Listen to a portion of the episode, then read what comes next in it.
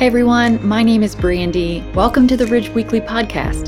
This week's devotional is from Jamie Huggins, the social media specialist at the Ridge. We hope that it will encourage and inspire you as you continue to grow in your relationship with God and others.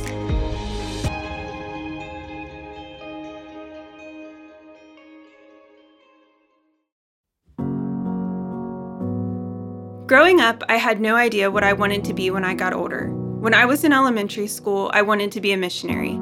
As time passed, that changed to a nurse. I changed my mind again and again in college and considered becoming a paralegal, a teacher, or a professor.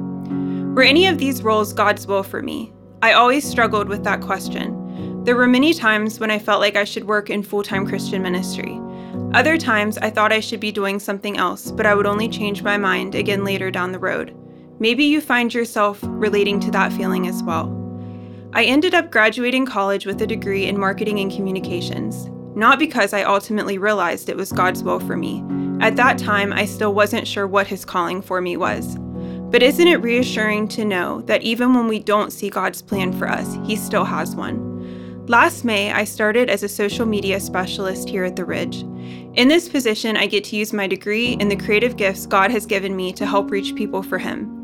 If you would have asked me a few years ago, I would have said it wasn't possible. But what I didn't realize was that God was working behind the scenes the entire time. He opened the door and placed me exactly where He wanted me to be.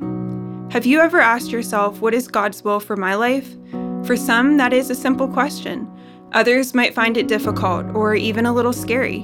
What if God's will is something we don't want or think we can even achieve? On Sunday, Pastor Tim reminded us that when we are in God's will, we are in our sweet spot.